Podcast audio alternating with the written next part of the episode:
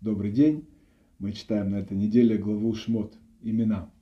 Глава описывает начало египетского порабощения, рождение Машера Бейну, возложение, возложение на него Всевышним а, миссии освобождения еврейского народа, первый визит Машера Аарона э, к фараону и последствия этого визита – усиление гнета египтян. Учат наши мудрецы, что египетское изгнание – это прообраз, архетип всех изгнаний в том числе последнего нашего знания, в котором мы сейчас находимся. И тогда понятно, что повествование Торы именно и было дано Всевышним, чтобы из, не, из этих глав мы, евреи 21 века, смогли выучить уроки, касающиеся нашей жизни, нашего поведения в изгнании. И вот, на мой взгляд, два основополагающих из них.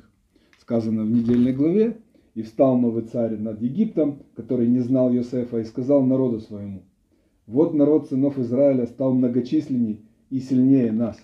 Давайте исхитримся и поступим, чтобы он не размножался. Ведь тогда, когда случится война, примкнет он к ненавистникам нашим. И поставили над ним чиновников по налогам, чтобы причинять ему страдания из тяжких работ. Э, но чем больше мучили его, э, тем больше он размножался и распространялся. Так что опротивило им от сынов Израиля – и поработили египтяне сынов Израиля жестким трудом. А, и Раши объясняет а, слова «опротивило», «опротивило им», это отвратительней стала им их жизнь. Но что это за причина? Стали многочисленней, а вот случится, если случится война, что это за бред? Понятно, что это не причина. Или причина, которую нужно понять, разобраться – и сегодня мы уже знаем, что как минимум рациональной причины для антисеми... антисемитизма нет. Просто сказано в Торе, Исав ненавидит Якова. И это корень ненависти. Это заложено в каждого потомка Исава. Просто до какого-то момента это не проявляется. И что это за момент? Пока нас в жизни египтян, не евреев, не начинает быть много.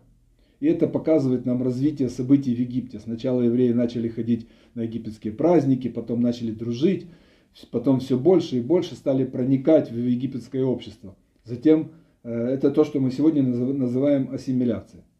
А сближение требует быть подобным. И поэтому тогда постепенно евреи шаг за шагом оставляли еврейский образ жизни, переставали делать обрезание.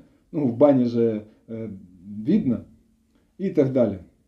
И каждый этап он сопровождался усилением гнета, усилением антисемитизма. Это закон устройства этого мира. Он был установлен в тот момент, когда Исав отказался от своего первородства, а затем и будущего мира. И вместе с ним от своего еврейства. И вместо того, чтобы поддерживать Якова, он стал его ненавидеть. И это антисемитизм, этот антисемитизм – это часть дурного побуждения каждого нееврея оно большую часть спит. А пробуждается оно, когда евреи приближаются к неевреям, и евреев в восприятии неевреев становится сильно много. Тогда антисемитизм поднимает голову. А, и чем больше нас становится в жизни окружающих нас народов, тем больше нарастает антисемитизм. И так это было всегда во всех изгнаниях. Так это было в Испании, откуда нас выгнали без имущества, просто вышвырнули из страны. Это было в ситуации, предшествующей катастрофе в Германии. Так это было в Советском Союзе, потому что так это было в Египте, в Египте, в архетипе всех изгнаний. Вот народ сынов Израиля стал многочисленным и отвратительней стала египтянам их жизнь. И понятно, что причина такого пробуждение антисемитизма, она в нас, в нашем поведении, в нашем отходе от своих э, корней и желанием быть подобны другим народам и сближаться с ними. Но нам нужно понимать, что это всегда чревато. Нужно выучить этот урок этой и следующих глав Торы из, все, из всех случаев усиления антисемитизма, которые случались с завидным постоянством в нашей истории. Это большой урок для нас – да, после катастрофы ангел-обвинитель чуть-чуть подостыл. И мы наблюдаем затишье, наблюдали затишье. Но сейчас э, медленно, но уверенно антисемитизм усиливается. И нам, каждому в своей жизни нужно сделать выводы. Развитие антисемитизма зависит от каждого из нас. Нужно сохранить и развивать свое еврейство, а не прятать его и тем более терять. А еврейство – это в первую очередь близость к Богу и Его Торе, выполнение заповедей, жизнь своей еврейской, а не украинской, немецкой и американской жизнью. И вот еще, что сказано в э, Торе. «И сказал им царь Египта, зачем Маше и Аарон отвлекаете вы народ от дел его? Ступайте к, к своим э, работам. Пусть отягочится работа этих людей, и пусть занимаются ей, они болтают лживые, э, пустые слова, или занимаются пустыми делами. А, как известно, есть несколько уровней понимания Торы, слов Торы. Один из них ремес, намек.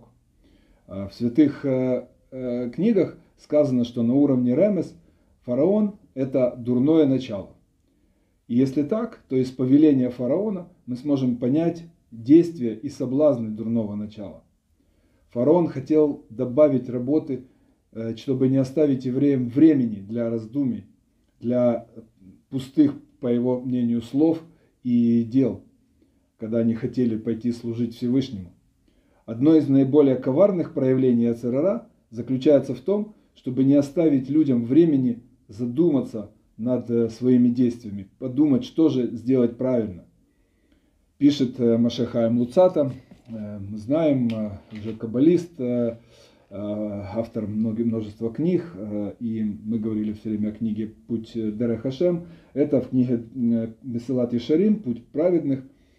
Он пишет, знает он, Ецерара, что если бы люди хоть немного обращали внимание на свои пути, несомненно, сразу же начали бы раскаиваться в своих поступках, и их раскаяние постоянно увеличивалось бы, и в конце концов они оставили бы дурной путь свой окончательно. А, рассказывают э, про одного еврея, психолога по профессии, который уже долго ходил на уроки Торы, сам изучал, но почему-то никак не мог продвигаться в исполнении заповедей. Он чувствовал, что есть какая-то душевная преграда, которая мешает ему начать исполнять заповеди, но не знал, что ему на самом деле мешает. А, с целью понять свой внутренний мир, все-таки он психолог, а, он решил взять отпуск чтобы в спокойной обстановке задуматься и проанализировать. А, находясь там, он вдруг осознал, что ему мешает, это его дорогой сервиз.